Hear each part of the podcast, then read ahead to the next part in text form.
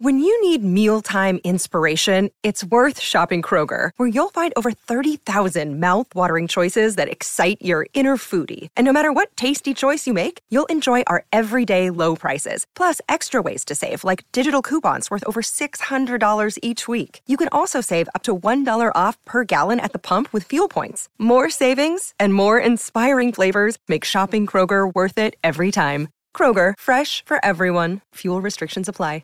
Welcome into the Wednesday Bible study. We are excited that you are here. We continue uh, to walk through the Revelation. If you're joining us for the very first time, uh, we're going to find ourselves today in uh, the Revelation chapter 14. If you want to go ahead and turn there, uh, let you know what's going on. Uh, you've joined us uh, in progress. We walk through various books of the Bible. We have also walked through, you know, commentary that men have written that we trust, uh, various topics on this on this Bible study. If you go to the archives, and you can find those by going to themanchurch.com. Themanchurch.com is is how you know this Bible study started. Uh, it was part of men getting together and, and equipping ourselves and growing up spiritually and, and small group Bible studies.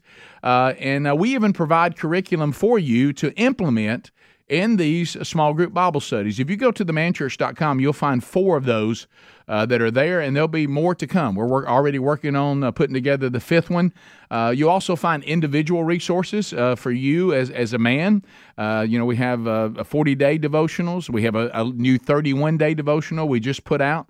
Uh, and so you can find all that at themanchurch.com. But we also offer not just uh, the, the equipping, now that's the most important part because that's one part that's been missing from men's ministry, but we are involved in the challenge part too. Men do need to be challenged. And and uh, it's called High Challenge, and, and we send our speakers and teachers out to events and, and man church services uh, at churches all over the country. If you'd like to find out where those are coming uh, to you, you go to themanchurch.com and you'll see. Uh, find a man church near you. A couple of those that are coming up this weekend on June the 25th, uh, two are going on. I'll be with one in Lake, Mississippi. Uh, they're starting our men's discipleship strategy. So you'll come there, you'll hear about it. If you're a pastor, come find out what it's like, get some get some information on how you can implement our strategy. Uh, and then if you're part of the church at First Baptist Church in Lake, Mississippi, this is your kickoff. Uh, I'll be there to challenge you, and then we'll put you into our curriculum, and you can get into one of those small groups. Now, in Columbus, Mississippi, a church that's been with us uh, for a few years now. They're they're finishing their second 40 week curriculum, and this is their next man church. And new to the team is Tony Cooper. Uh, Tony will be there. He'll be speaking for them. He has, boy, he has been on the front lines advancing the kingdom of God uh, with with men down on their luck through a Christian mission where he has been for many years. He's now retired, uh, and you at working for us. So he'll be with you in First Baptist Church, Columbus, Mississippi, also this Sunday night on the 25th. Looking ahead, July 16th, I'll be in Montgomery, Alabama. Landmark Church is already doing the curriculum. This is their next man church, and, and I'm honored to be there for that. Uh, on the 22nd of July, Andrew Varvutis goes to First Baptist Church, Crestview, Florida. They're already in the curriculum and in our strategy and have been for a couple of years. And then on the 28th of July, Emmanuel Baptist Church in Crestview, Florida. Also, Crestview's getting serious. Uh, Blake Prime will be there. And uh, and then there's other things coming up. If you're in Austin, Texas, City Reach Church in Austin, Texas, I'll be there for their men's conference coming up uh, on August the 4th. So all that can be found and whatever else is out there by going to themanchurch.com. Just talked to a pastor Monday night if you're kind of kicking the tires on our strategy. And he said, We have done the first curriculum for five weeks. Then Monday night, they had their first man church. I was honored to be there. He said, with five weeks and one man church, we've had 10 men who have decided to follow Jesus. I've had three men ask for a, a one-on-one with me to confess sin to me that is in their life. And then i've had one meeting with a wife who sat in front of me crying saying this has radically changed my husband. He's now taking on the spiritual leadership of our home. I can't believe the change and he said how in the world can this have happened so quick? And i said i'll tell you how and god revealed this to me and this is what the manchurch.com is all about if i were to go into china and i wanted to go in and reach chinese people that only spoke mandarin chinese well, there's two things that, that I could do. Uh, one of them is I could take an interpreter, and that would be somewhat effective. I mean, that, that's better than nothing. But what would be the most effective? and we see this even in Scripture in the in the book of Acts, if I spoke their own language. If I could speak Mandarin Chinese, the way that I would impact them would then, of course, be so much more effective. And what's happened with the Western church for far too long is you and we don't speak the language of men. We speak the language of women and we speak the language of children. And that's why, even though these things we teach may have been taught all the time in the church, but they're usually taught in settings where the men are with women and children, meaning the tone from the teacher is not the tone that they hear. You cannot reach and disciple a man if you keep talking to him like he's a woman or a child. And our curriculum and our speakers and our teacher speak the language that men hear. And that's why it works. And, uh, and if you are interested in that, then just contact us at themanchurch.com and we're happy to help you. Let's pray and let's get started. Lord, thank you for today. Uh, thank you for the opportunity for us to dig into your word. May you speak to us through the power of the Holy Spirit. In your holy name we pray. Amen. So the Revelation 14, what's happening here? Now for uh, we're going to I'm going to walk through this. Some of you that may be joining us for the first time, I don't want to confuse you, but you have to understand where we've been uh, so we can understand where we're going. So I love this statement and it's true. Let's just be honest in this room. And I know women watch this and listen to this around the world, and that's fine. We're, you're, you're welcome to be here with us. We're just studying the Bible. However, there are men in the room, and as far as this in here, it's men and men only. We as men love winners. We love winners. And, uh, and and every man is drawn to winners. You want to hear from somebody if they're a winner. You want your team to be a winner. You want your business to be successful. We love a winner. Well, in, in Revelation 14, the opening verse is going to introduce us to the most triumphant group of men the world will ever know. I'm going to say that again. The most triumphant group of men that the world has or will ever know. Uh, sounds like I've got your attention now. So we see individuals in Scripture that are triumphant. We certainly see that, and they are faithful. They're godly. They're uncompromising. They're committed men. Think you think about Joseph. You think about uh, Daniel. You think about the Apostle Paul. Individuals, yes, but never a group of men as triumphant as, as this group. Uh, never such a large group at one time. They will emerge from the worst Holocaust in history, the tribulation. They will be battle weary but they will be triumphant. It will be like looking up and seeing not just one Daniel, but seeing 144,000 Daniels. Now, see that that's that's something that is unprecedented. Uh, usually we hear you know a small group here or there, somebody, but in this case, it's going to be 144,000 that stay on the same page and they never waver, and they face hell on earth and they don't waver. So uh, we are going to be introduced to them, uh, or we were introduced to them. The first time we heard about them was in our study in, in the Revelation chapter seven. Uh, they've been uh, they've been through through a lot. They are sealed by God, but here's the thing I want you to understand: even when you are sealed by God, even when He we're under His protection, even when Jesus tells those of us that have redeemed uh, have been redeemed by Him he still tells us to deny ourselves, to pick up our cross. He still tells us the world will hate us. He still tells us there's a cost to our discipleship. He still tells us that we will face tribulation, but to be at peace, even in tribulation, to remember who we belong to. But this is what he didn't say. But you won't experience the tribulation. You won't suffer. It won't hurt. It won't be hard. He does not say that. So so so the suffering for them, don't think because they were sealed they didn't experience it. That's not true. They were protected, no no question. God was allowing a limit to what they could do. Think about it in the in just this is a perfect example. Picture 144,000 Jobs. Where Satan looked at the 144,000 Hebrew evangelists and said, "So so how far can I go with this?" Well, you can put them through everything except you can't kill them. I will not allow you to kill them. But that didn't mean that they didn't suffer. It didn't mean that at all. So they are impressive when they stand, and you're going to see how impressive they are when you see where they get to stand. Uh, so so anyway, they are they're they're like the remnant of of Malachi. Now this this is not uh, if you if you're not sure where Malachi is located, if you're learning how to get through the Bible, and I certainly have had to learn all this, go to Matthew where the New Testament starts, and then flip back into the Old Testament, and you're there.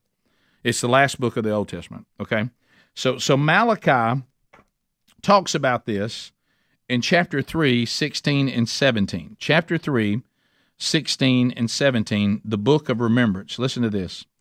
And um, and, and it says that um, uh, that in in uh, 16 and 17 in in Malachi then those who feared the Lord spoke with one another. The Lord paid attention and heard them, and a book of remembrance was written before them of those who feared the Lord and esteemed his name. They shall be mine, says the Lord of hosts, in the day when I will ma- when I will make up my treasured possession, and I will spare them as a man spares his son who serves him.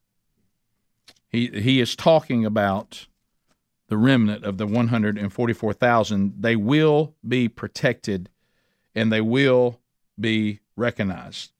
So God has always, throughout history, God has always protected a remnant. Uh, I remember one time I was actually told by someone when we were laying out the strategy, uh, and um, I had to kindly and gently and lovingly disagree with my brother uh, who did not like me using the word remnant.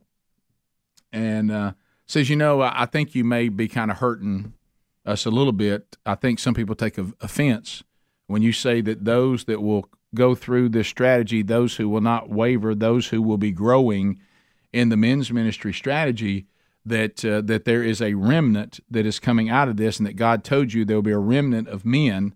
I think that you're making people who are not participating feel like that they are somehow lesser in the church. I said I didn't come up with remnant. That's that's not my thing. That that was God's thing. God said it is a remnant. I'm, I can not apologize for what God said. The fact of the matter is, if you've got a church that has a hundred men in it, the fact of the matter is, most of them will not follow Jesus.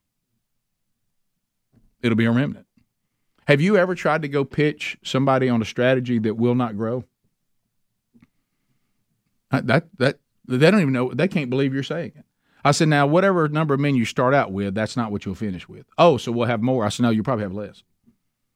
But boy, the ones that, that, that are still there, ooh. I remember this when I was doing this at uh, where we started it at uh, my church at Shades Mountain Baptist Church. I think our first man church, we had 600 men. At the last one we had before God had uh, had uh, uh, the pastor retire and then uh, of course, I was planning on that God was calling me to the next thing and loved the church, and that's where we raised our family. It's where I was discipled. It's where we started this strategy. And I think we are at 220, 223, something like that. But I remember when the number dropped down and we were about in year two, and I was telling the man that I was serving with, I said, Today I want you to ask how many men at this man church service are involved in small groups.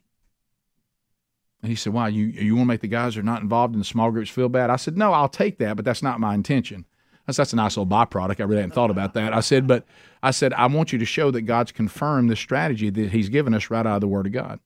So we stand up. I think the number was two twenty three, something like that. And he said, "Hey, I want you guys to stand up in here who have been involved in one of our small groups." Two hundred twenty one men stood up, and I said, "The ones who didn't get in the small groups, they're gone. They faded away. Now, I'm not saying that they're going to hell. I don't know what their situation is, but they did not stick in the strategy because they wouldn't do the small groups. They just wanted to go somewhere to an event every now and then, but then they got to where they just didn't see that of any value. So, the curriculum in the small groups it is key, and this is the same thing that God has been saying throughout Scripture. I always call a remnant. Most people do not devoutly follow Jesus. Most people don't. Jesus said this in Matthew 7. Wide and easy is the road that leads to destruction, and that's the road most people are on. And we have to ask our questions: Which one are we on? And now, so if he if he gave us some if he gave us some adjectives, okay, he actually did. So the wide road that leads to destruction, Jesus uses these this word easy. It's wide, which means it's easy to maneuver. Doesn't cost you. Anybody can get a car down it if you look at it like a road. You know. And he said, so easy and wide is destruction. And then he said, and that's where most people are. That's his words. Those aren't mine. Many. And then he said, but my my guys or my women, the followers of Christ, they'll actually not even be on a wide road. They'll actually enter a narrow gate. You ever tried to get your vehicle through a gate versus a big wide road? They're going to come through a narrow gate. He said, in that way will be hard. Those are Jesus' words. And he said, only a few will do it, but it leads to life. So Jesus Christ, not Rick Burgess. You know, so if it hurts your feelings, then you have to take that up with Jesus. I didn't come up with this. Jesus said that most people are on a wide road that doesn't cost them anything. They, they didn't cost them their sin. It didn't cost them uh, their recreation. It didn't cost them vacations. It didn't cost them anything. But unfortunately, though that road is wide and easy and at times more enjoyable for the moment, it's leading to death and destruction. So if your life is easy and your life hasn't cost you anything, you're probably on the wrong road.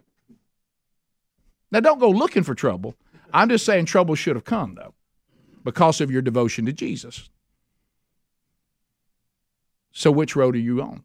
Is the road you're on, is it narrow? Does it cost you your sin? Is it hard because you still live in a, in a, in a sinful world and you still have a, a flesh that you have to fight? D- does anybody not like you because of your devotion for Jesus? Has it cost you anything? Jesus says, I don't know what it'll cost you. Individually, it'll cost you different things, but every one of you, it'll cost you your sin. That it will cost you. And I want to tell you something. Difficulty, I was taught to be tough. I don't like to look for it. That part I can deal with. To be honest with you, the most difficult thing for me to get right with Jesus was my sin. Because I loved sin. And for too long, I loved it more than I loved him. And giving that up was difficult. And it hasn't given me an easier life, but it sure has given me a better life. There's relationships that I could fix today if I would just reject Jesus and say, do whatever you want. Let's just all be friends and all get along. I could solve it like that. And that'd be easier. Would it be wrong? So the 144,000 will not be the only ones that'll be redeemed during the tribulation because many of those people will be martyred. The key is they come through it without dying. So they're not the only ones that don't reject Jesus, but the ones who, who a lot of them won't reject Jesus and they're killed immediately the 144,000, they all come through it alive. And that's what makes them special. They survive, and that makes them unique. These Jewish evangelists will stand with Christ when he returns in triumph on Mount Zion. They'll be with him. Can you imagine standing there with him? So let, let me tell you where we are because I know this got confusing on 12 up to 14. Remember 12 through 14 was was an interlude. And and and the judgments are in order from chapter 6 to 11. But remember we told you 12 and 13 we got out of chronological orders. Everybody remember that? We're about to get back in it. We were been out of chron- chronological order. We went back and looked at these events, but we looked at it from the view of who Satan is. So we're about to leave all that and get back to the chronological timeline. Is everybody with me? Okay. So um, we look back, uh, the, the trumpet judgments don't start to 15, so we're not there yet. This is something in between that that we're seeing, okay? 14, though, will return us to the proper timeline on what God's doing. And there's three visions that give a general preview of the judgments yet to come that culminate in Christ's return. All right? Now, 14, which I think you all be happy about, is going to be a bright contrast to the darkness of 13 and the darkness of 12. 14 is going to focus on the Lamb. It's going to focus on angels. It's going to focus, uh, focus on redeemed saints, genuine worship, and those that are sealed by God. So listen to the contrast. Just 13 that we just finished, it had falsehood, wickedness, corruption, blasphemy. 14 will have truth, righteousness, purity, and praise. Somebody say amen. So, uh, so this is significant uh, because uh, this passage is going to give us something. Because you think, what is the significant in prophecy of this? Why would God show us this? I just talked to a brother a minute ago, and y'all know this too. What do we need to learn, brothers and sisters that are watching and listening? What do we need to learn? You got to start paying attention to what God's teaching. Everything we go through, if you're redeemed, God is teaching. Now, if you're not redeemed, then everything going on in your life may be chaos. But if you're redeemed and you belong to Jesus, there's nothing you're going through that God isn't teaching in. And we've got to learn to say, what are you teaching? So this teaches us something, but what is it? Why, why can't we get on to the trumpets and let's get on to, to Why are we stopping here and why does John need to see this? And I'll tell you why.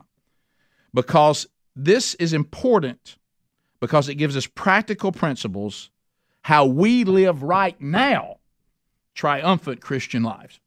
Right now. We're going to see what it looks like to live a triumphant life. And we're going to apply it to our lives.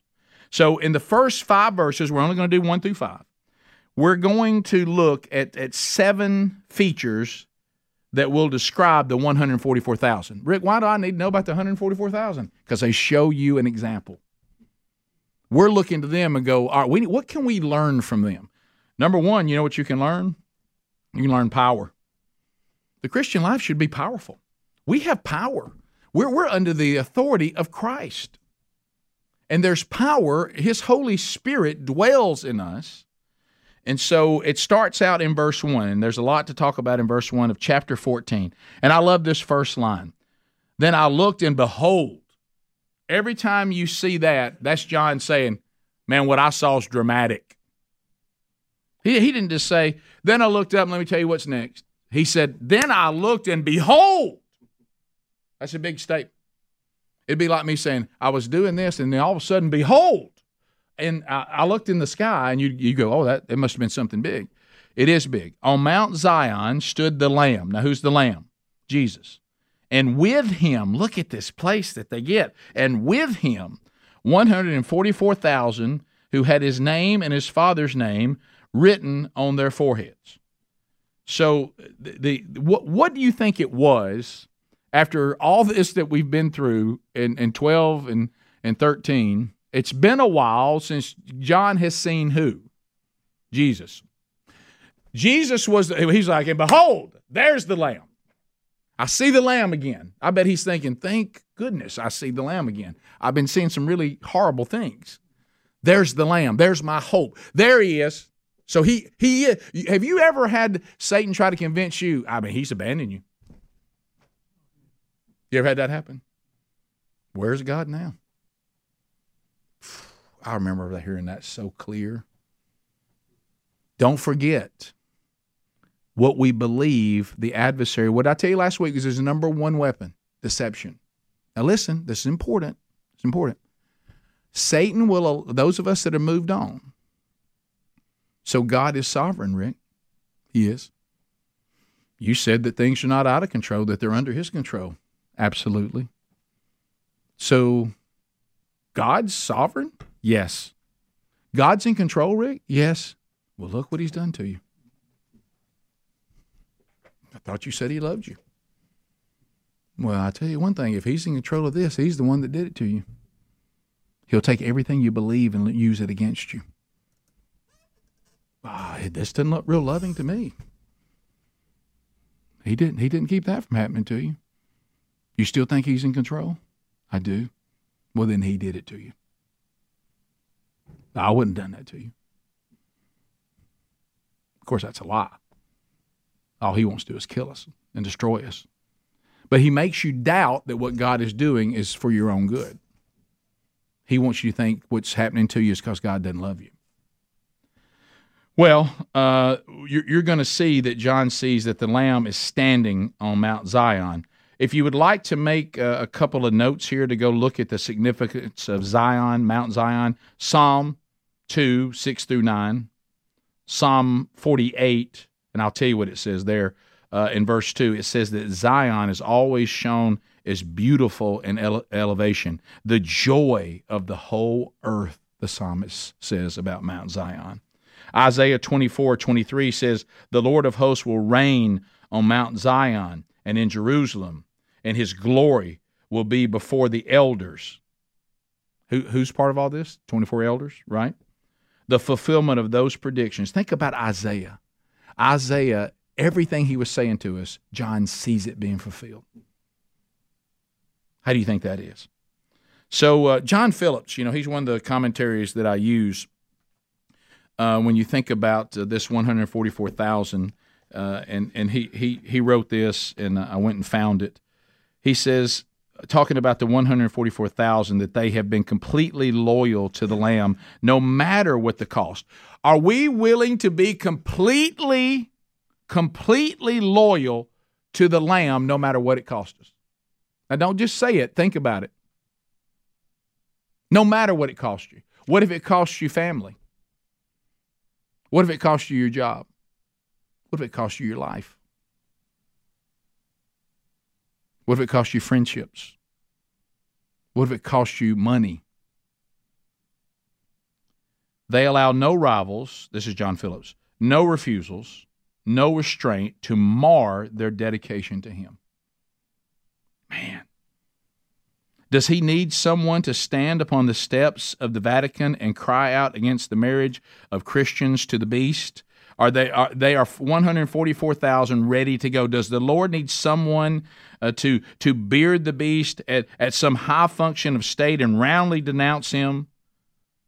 Does he need people to to to stand up for his policy, his his truth, to mark and call out those that are aligning themselves with Satan? He said, They are 144,000 eager to go. Does the Lamb need evangelists to proclaim to the untold millions the gospel of the coming kingdom of God, to climb the highest Himalayas, to cross the desert sands, to blaze evangelistic trails through steaming jungles, or to mush huskies across the wide Arctic waste? They are the 144,000 ready to go. And though the beast Gestapo dog their footsteps and wreak upon their converts his direst vengeance. Yet on they go, undaunted, undeterred. That was the very spirit of their consecration as they followed the Lamb wherever he led them on earth. And their reward is in kind. Of course, they're standing with him because they earned it. They did whatever he told them to do. What is a disciple? You want me to give you a Calhoun County uh, definition of a disciple? That's someone that says whatever Jesus says to say and goes wherever he says to go and does whatever he says to do. That's it. Are you a disciple? Are you still hanging around that? I'm a believer, which kind of gets you up to the same level of, of Satan because he is too. Do you reject the lordship of Jesus like Satan does? Or do you embrace it and say, Lord, wherever you send me, wherever, whatever you want to do, I'll do. I'll say what you tell me to say. I'll go where you tell me to go. I'll do what you tell me to do. Or do you go and then you put then you say, but I have a little caveat at the end, unless it's difficult. Anything easy you want me to do, I'll do. Don't let me be sacrificial in any of this. And I need to be home by dinner. Just so you know and I there and there's a few things that I would rather you not inconvenience. Instead of me, you know, going on the vacation where I want to go, don't make me use my vacation days for some third world country to go tell people about Jesus. I'll tell people about Jesus at the resort that I'm going to, and it is not up for debate. I will not give you that trip. I will not take that money, and I will not go to some desolate place where I got to lay in some hot room or and not have air condition and and go go tell people about Jesus. That I won't do. I'll try to remember if I don't forget when I'm in the lap of luxury to tell some of the people serving me there about Jesus. And I'm sure that happens all the time. He he already knows, so go ahead and confess where you're struggling. And I have those struggles. You're, uh, you're it's not unique. So the 144,000 have the lamb's name and the name of his father written on their foreheads. Now, isn't it interesting that we we we know, and when this was put on them, it was back at Revelation 7 3. That's when they received the mark on their forehead. But their mark was the name of the Lamb and the name of the Father, and the beast marked his people. the ones that were marked by God is in contrast to those that were marked by the beast, because how about this? They will enter the millennial kingdom as living men. Now, a lot of people have died that'll get to the millennial kingdom, but not these guys. They go in living because they were never killed. What a reward! They, uh, you know, it it it will be those that uh, that did not compromise. Now, all the redeemed will be there, but Isaiah sixty five twenty three says this, tells us children will be born. Not all will believe. The 144,000 will continue, believe this or not. They're going to continue, and you'll see it. They will continue the millennial, millennial reign, and they will continue to go and evangelize because but I know you don't want to hear this. And those of you that may not know this, it's true. Some of you already know a little bit about the Revelation. But by the time we get to chapter 20, you're not going to believe that even in the millennial reign, enough unregenerated people begin to appear that by the end of it, there's still people that side with Satan and try to lead a worldwide rebellion against Christ again just like we've always done. Now, who are these people? Since it's only the redeemed and the 144,000, most commentators believe these will be the children that are born during this time because when they're born, they haven't they haven't been redeemed yet, and that those children will a lot of them will become rebellious and they'll side with Satan, not Christ. Can you believe that? Well, before you get too high and mighty about that, I'm speaking to me too. Are you all in on Jesus' reign on your life, or do you find yourself rebelling against it? Careful. All they're doing is saying, I don't like the way you rule. Are you saying that? Because you're supposed to be under his lordship right now. Do you say you like the way he rules, or you say I'd rather you rule? Let me give another version of your rule. I reject this about your rule. I reject that about your rule. It's the message I just gave. And some of you heard me give it before at the uh, Gridiron Conference this past weekend, we had looked like it was hundreds of men that stood up and repented. Praise God. Like Billy Sunday said, how many were re- repented, Rick? I mean, I, I can give you this number, but we'll see. Because the fruit will be in their life. It might have been emotional for some of them. Others, I think, truly repented. We'll see. But the message was us picking a version of Jesus that we like better than the actual Jesus. When Barabbas is brought out in front of these people, uh, Josephus and others said that really his full name was Jesus Barabbas. And that's why Pilate says, You want Jesus Barabbas or you want Jesus who says he's the Christ? And you know what they said? Give us Barabbas. We like him better. We reject Jesus who is the Christ. And every time we pick sin over what Jesus says, we say, I'd rather have Barabbas. So it should not shock us that after Jesus has ruled perfectly for a thousand years, that over that thousand years, some people have been raised up and says, Mama, Daddy, I don't like him. I don't really like the way he does things.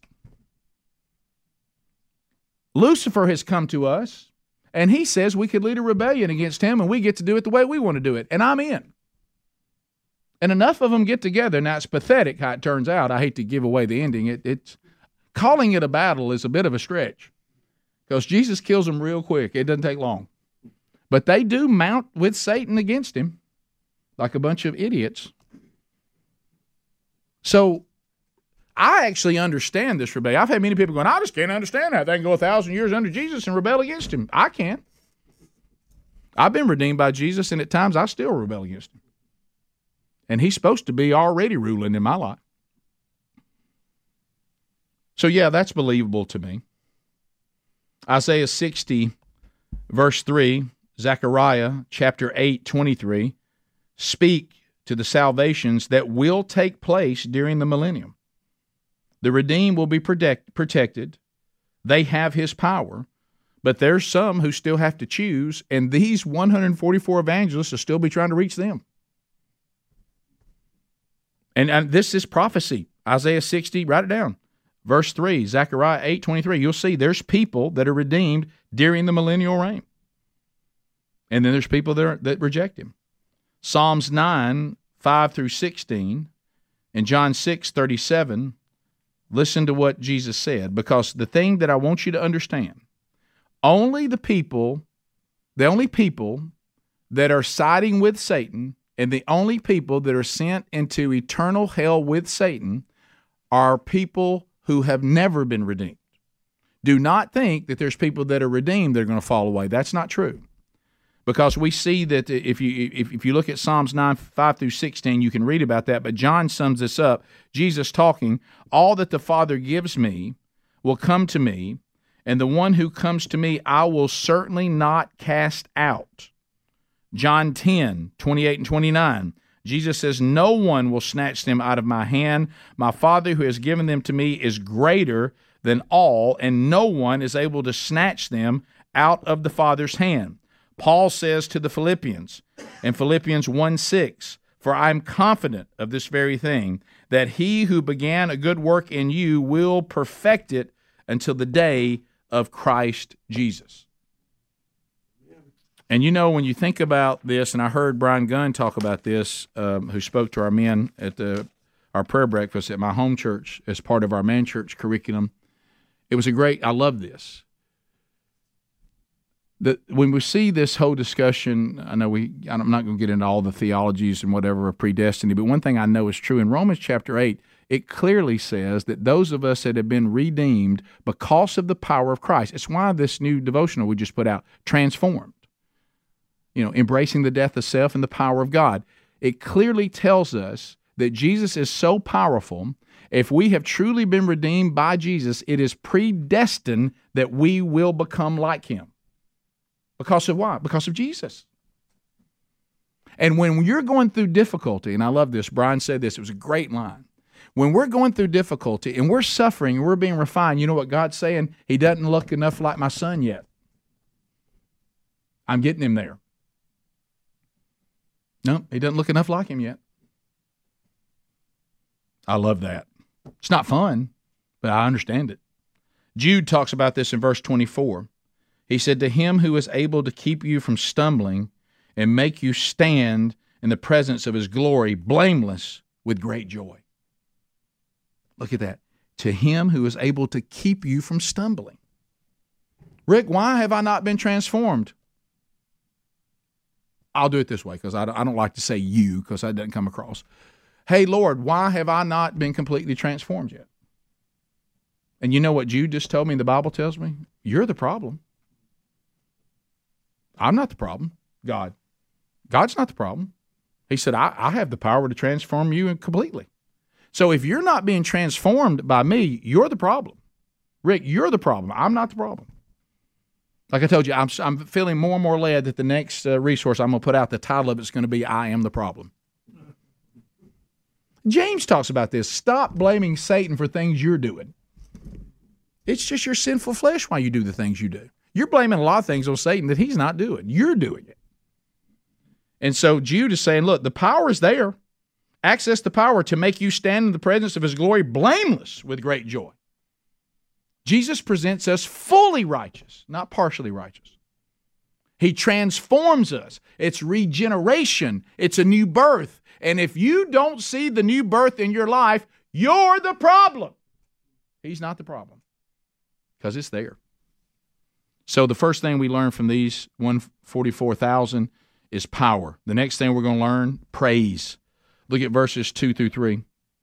And I heard a voice from heaven like the roar of many waters and the sound of loud thunder. The voice I heard was like the sound of a harpist playing on their harps, and they were singing a new song, underline that, before the throne and before the four living creatures, their back, and before the elders, their back, no one could learn the song except the 144,000 who had been redeemed from the earth. Wow.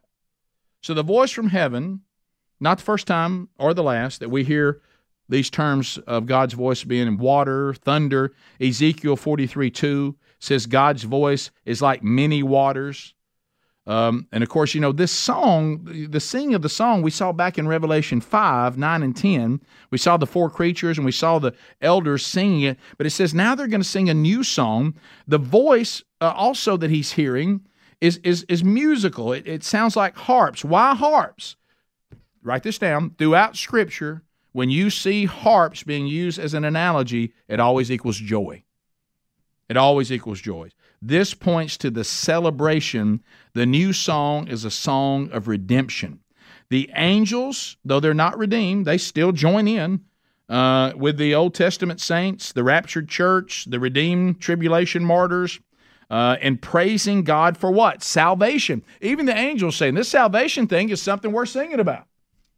They don't quite understand it, and they, they find they're very intrigued with us in this salvation plan. Of course, the demons who went against them, they're furious because they weren't offered salvation. Satan wasn't offered salvation. So there is a, a song of praise because God's redemptive work is culminating in what? The return of Jesus Christ. It's here. They're celebrating. It's here. It's all coming together now. No one could learn it except the 144,000. What in the world is this? Well, the unredeemed can't sing the song of redemption. And that's why this song is restricted to the 144,000. Now, Henry Morris, you know, who's not afraid to take this kind of thing on, uh, and and this this commentary I, I was reading from Henry, and and talking about this new song and talking about what might be going on here. Um, and this is a possible explanation. He said, although the words of the song of the 144,000 are not recorded, it surely dwells, in part at least, on the great truth that they had been redeemed from the earth. And that's, that's in here. Although, in one sense, all saved people have been redeemed from the earth, and that's the part I struggled with. That's why I'm glad Henry helped me. He said, These could know the meaning of, of such a theme in a more profound way than others. Why? They had been saved after the rapture at the time in history when man's greatest persecutions and God's greatest judgments were on the earth. It was such a time that they, like Noah in Genesis 6 8, had found grace in the eyes of the Lord and had been separated from all that dwell upon the earth. That was in Revelation 13 8 when we went through that. Not only had they been redeemed spiritually, I love this, he said, they have been redeemed from the very curse that was on earth, being protected from pain and death by the guarding seal that God placed on them. You know what they're saying? Look, we all been through it, but ain't nothing like these guys have been through it. So they get they go over and they get a song says we can sing with a tone that the rest of you can't because we were taken through the tribulation and we were evangelizing during the worst time on earth and we have been brought through it by the grace of God. We're singing in a way. Do, do, do you know you said this? You know, I, I think some of you heard me say this before. I remember so vividly my wonderful, godly wife. We were listening to a young, aspiring pastor, and he was and is great. And he was doing great. But I remember Sherri nudged me and leaned over and whispered and says, I can't wait to hear this guy after he suffers. He'll have a whole new tone. And listen how good he is. But he's going to be great after God allows him to suffer. There's a tone that comes with suffering that you cannot get any other way. Those who suffer and have been brought through it seem to love Christ in a way that's a little bit different than those who had an easier ride. So that's what this is likely talking about. I think Henry makes a good point. Again, he's not saying that you know God's told him that, and he just said that that makes sense to me. Uh, the bottom line, they'd been through hell on earth, and so what song, uh, you know, if uh, that are they singing? It, it, it's going to let us know later, uh, but you're going to see later that um, that they are singing from um, from Psalms 15, the song of Moses. Uh, it, it's a mark of, of triumphant living and constant praise of God. Uh, their ordeal is over Joy is the proper outflow at the heart uh, that trusts in God's sovereign power. If you have trusted in Him and He has brought you through something uncontrollably, the result of that experience is joy. Thank you. Thank you. And as Jesus said about the Rick Burgesses of the world, He said, You know, I know people love me that paid uh, a debt for them that might have been $100. But for those that I paid a debt of hundreds of thousands of dollars, they just seem to really love me because they have no delusion that they didn't need my grace. They know how bad they were. And they're so thankful that I paid the debt that they couldn't pay. The larger the debt, the more thankful you are. So I'm very, very thankful. You also find this. You want some other verses to look at this. Uh, Philippians chapter 3, verse 1, Philippians 4, verse 4, 1 Thessalonians 5, 16, James 1, 21, and our brother Peter talks about it in 1 Peter 4, 13. The proper flow from those who trust in God's sovereign power is joy. What else do we see? Verse 14a. Uh, I'm sorry, chapter 14, verse 4a. The next thing we see, we've seen power, we've seen praise, the next is purity. Look at 4. It is these who have not defiled themselves with women, for they are virgins. Wow. The 144,000 have kept themselves sexually pure. Now, why do you think that's mentioned? Why do you think God's making that point? What do you think the earth was like sexually during this horrific time of hell on earth? Every kind of fornication, porn, debauchery sexually we could even remotely even imagine is going on on earth. It is complete, utter sexual rebellion of every kind. And they do not defile themselves with it.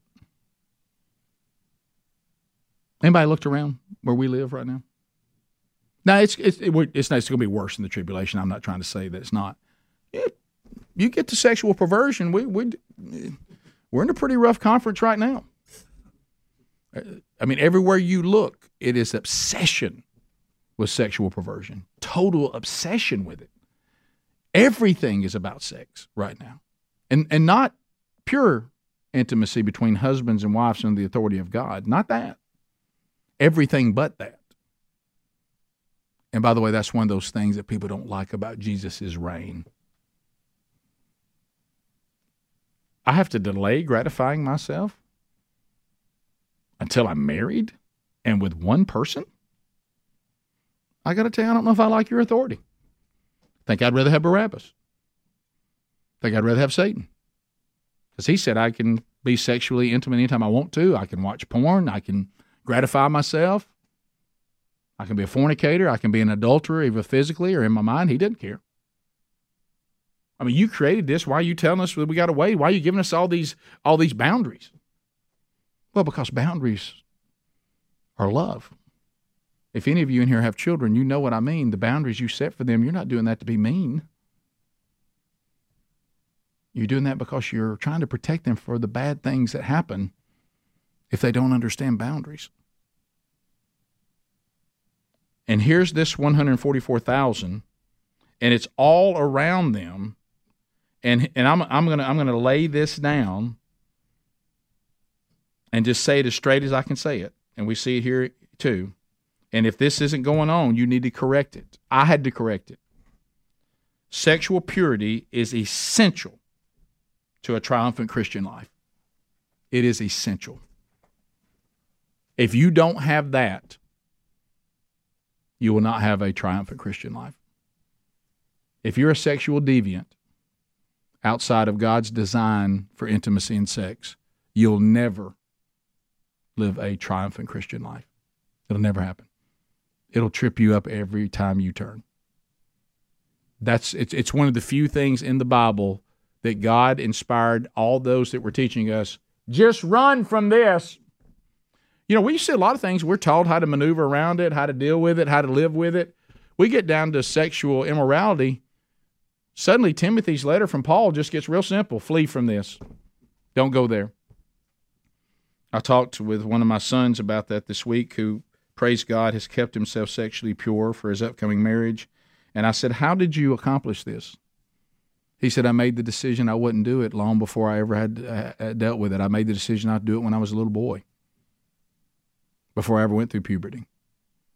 I'd already decided that I would adhere to God's standard because I because of my love for Him. So when I got there and my body started feeling different, I had already made the decision. And he's even talking about this in the church. He said, trying to deal with teenagers on sexual purity is too late. He said, we need younger people like me talking to them, and then I need to be being discipled by an older man who's teaching me how to teach them. And I said, You're 100% right. He said, You start trying to talk to somebody, especially a male, after he's already gone through puberty, you're chasing now. They need to know before it ever gets here what God said about it and why. And uh, so this is talked about. I gave you the verses about that. Uh, Second Timothy two twenty two, I think, or twenty three. I can't read my writing uh, about fleeing from sexual morality. First Thessalonians four three talks about it. First Corinthians six thirteen, and then that list that Paul gets when he said these are the people that will not inherit the kingdom of God. What's the first group he gives us to the church at Corinth? The sexual immoral. That's the first group he mentions. You see how they, it, it, it's it's always a problem, and you know why? He goes on to tell us. He said all the other sins happen outside the body, but sexual sin happens to the body, and it's done with the body, which is the temple of the Lord. And when you invite Christ into your life, and then you join him with a prostitute, and you join him with porn, and you join him to adultery that's a whole different thing. So just run from it. What's the next thing we see in this? We've seen we've seen power, we've seen praise, we've seen purity. The next one, partisanship. Look at look at look at the rest of four. It is those who have not defiled themselves with women, for they are virgins. It is those who follow the Lamb wherever he goes. So is this song for just anybody? No. Don't you love how Satan has convinced us to think the worst thing we could ever do is discriminate? Now, it is true that discriminating against people just because you don't like their skin color or you just don't like them is sinful. But I want y'all to know something God discriminates. There's proper discrimination. I shouldn't be with these people. I can't do what y'all are doing. I'm not going to be at that party. I can't work at this place. I can't do that commercial. I can't go along with that. And you know what, what we're hearing right here? John says, It is these who follow the Lamb wherever he goes. So it's partisan. The one who follows the Lamb wherever he goes. Luke 9 23, deny yourself, pick up your cross, and follow me wherever I go. 1 John 2, 4 through 6. Anyone who says they know him, but they do not obey him, is a liar, and the truth is not uh, in him. Anyone who says that they know him are to walk in the same way in which he walks. They follow him wherever he goes. And if you don't, you're not them. It's partisan. And that's clear. So we know that we've seen that there's the power of a triumphant Christian life. There is the power that goes along with the purity, which goes along with the praise, and now goes along with partisanship, meaning you don't just do anything with anybody, anytime, anywhere. You only want to be with those that are following the Lamb wherever He goes. Do we want to evangelize people? Yes. Yes, of course. Do we bring them, the unredeemed, into our inner circle where they have influence over us? No. No. Inside our inner circle should be followers of the Lamb like we are, either further along than we are, or somebody we're discipling, or somebody who's discipling us. Anybody who's lost or rejects Christ and does not follow the Lamb, they can be out here on the outer circle of your life as you minister to them, but they better not be on the inner circle. You got to be partisan. Just like the Lamb of God is partisan. Then the next thing we see what? Is purpose. The last part of four. It is these who follow the Lamb wherever he goes. These have been redeemed from mankind as first fruits for God and the Lamb. They have been purchased from among men and are the first fruits to God and the Lamb. first fruits. These men in the Old Testament, if you remember, first fruits mean you brought those to God. The first fruits that were harvested were sacrificed to God. And, and what he's saying now is these redeemed people have been brought in as the first fruits. They're the first fruits of what? Those who are in service to me. That's your purpose. I've, I've redeemed you so you can serve me. I've redeemed you so you can evangelize. I've redeemed you for a purpose, not just so you won't go to hell. It's more than that. When I redeem you, then, then you go do what I said. You be a disciple and you make disciples. You were fruits to me. You were sacrificed for me for what? Service. That's the purpose and the triumphant Christian life. The, their purpose in the tribulation was what? The 144,000 to serve the Lord by proclaiming the gospel to the lost, the, the, those that were perishing, they were there to try to bring to repentance. They represented the first of many that would be saved even in the tribulation. Now, now think about it. I'm, I'm one of the 144,000. I was a Hebrew. I rejected you. I've been redeemed now. Get me out of here. No. Get us out of here. No. Well, you redeemed us. That's right. Now go redeem other people. We take us out of here. Do you know why you in this room right now are not dead? You've got work to do. I don't care how old you are. Don't you phone it in and prop your feet up on the porch and sit there and die. Keep working. There's still more for you to do for the very reason you're not dead and he has not come back. So you work and you keep up doing his work and try to minimize stuff in your life that doesn't mean anything and concentrate on things that have eternal value. I've gotten to the point that if it didn't have eternal value, I struggle to even care. If I have free time, I want to be in the Word. I want to be preparing the next thing. I want to be going to the next thing. You know what I've done when my wife went to Israel and I left me with all this free time? I just started booking more man churches. Because, see, I don't want to neglect her. But if she's gone and I'm not leaving her at home, I'm gone. The guys in Prattville uh, on a Monday night, they're like, you know, hey, man, I appreciate you coming here. I said, I'm not coming here because I'm a good person. I'm not that good a person. I don't want to be in Prattville on Monday night. My wife's gone. I could be at home watching uh, uh, college baseball. I'm here because God told me to be here. I'm not that good a person.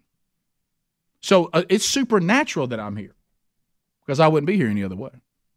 You think I want to go to Lake Mississippi Sunday night? I don't. Has, is God taking me there? Yes. So does that bring me joy? Absolutely. I wish it's because I cared about those people so much. No, it's because I love Him and I know that he's got the he he's got what they need. So I'm to go tell him because that's what I needed. Purpose, purpose. They exemplify the purpose, decisiveness, dedication, and clarity of life goals. They mark triumphant Christians. Look at Romans 12, 1, 2. Also, there is precision. Look at the end of, end of, end of 5a. There's precision and their mouth, in their mouth, there was no lie was found, for they are blameless. They are on the move. There's not one lie found in their mouths. They will not propagate Satan's lies, but only the word of God. Zephaniah 3:13 The remnant of Israel will do no wrong and tell no lies nor will be deceitful they will not have a deceitful tongue and that none of this will be found in their mouth. Followers of Christ speak truth in love laying aside falsehoods. Ephesians 4 Hey followers of Christ don't tell lies. Lies that's the language of Satan. When we're lying, Jesus says we're speaking his language, Satan's language. And it says these 144,000, they don't lie. There's no deceit on their tongue. They will not speak lies, they will only speak God's truth. The final thing, and we'll wrap up, is perfection. Look at 5b. They're blameless. They're blameless. Doesn't mean sinless. Understand that. That doesn't mean sinless. They will be sanctified, above reproach, leading godly lives before all who see them. They're called to holiness. They will lead holy lives and minister effectively for God during history's darkest hour. It will lead to the greatest spiritual awakening the world will ever see. And this is an example for all of us to follow. Just because you're not sinless doesn't mean you're not supposed to be blameless. We're supposed to be living lives of integrity where people look at us and say, I don't know that I believe this or not, but they do because of the way they live their life.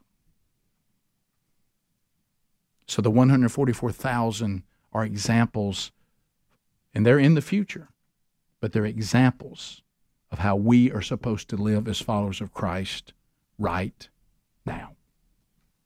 Let's pray. Lord, thank you for today. Thank you for the lesson. Thank you for the, the challenge that is before us. Thank you for the example of these 144,000 men. And Lord, thank you for reminding us they've been they were just simply called to the same thing you're already calling us to. We're not in the tribulation, but we are in a fallen creation and we are in a difficult time. May our light that is you shine in the darkness. In your name we pray. Amen. Thanks for being with us.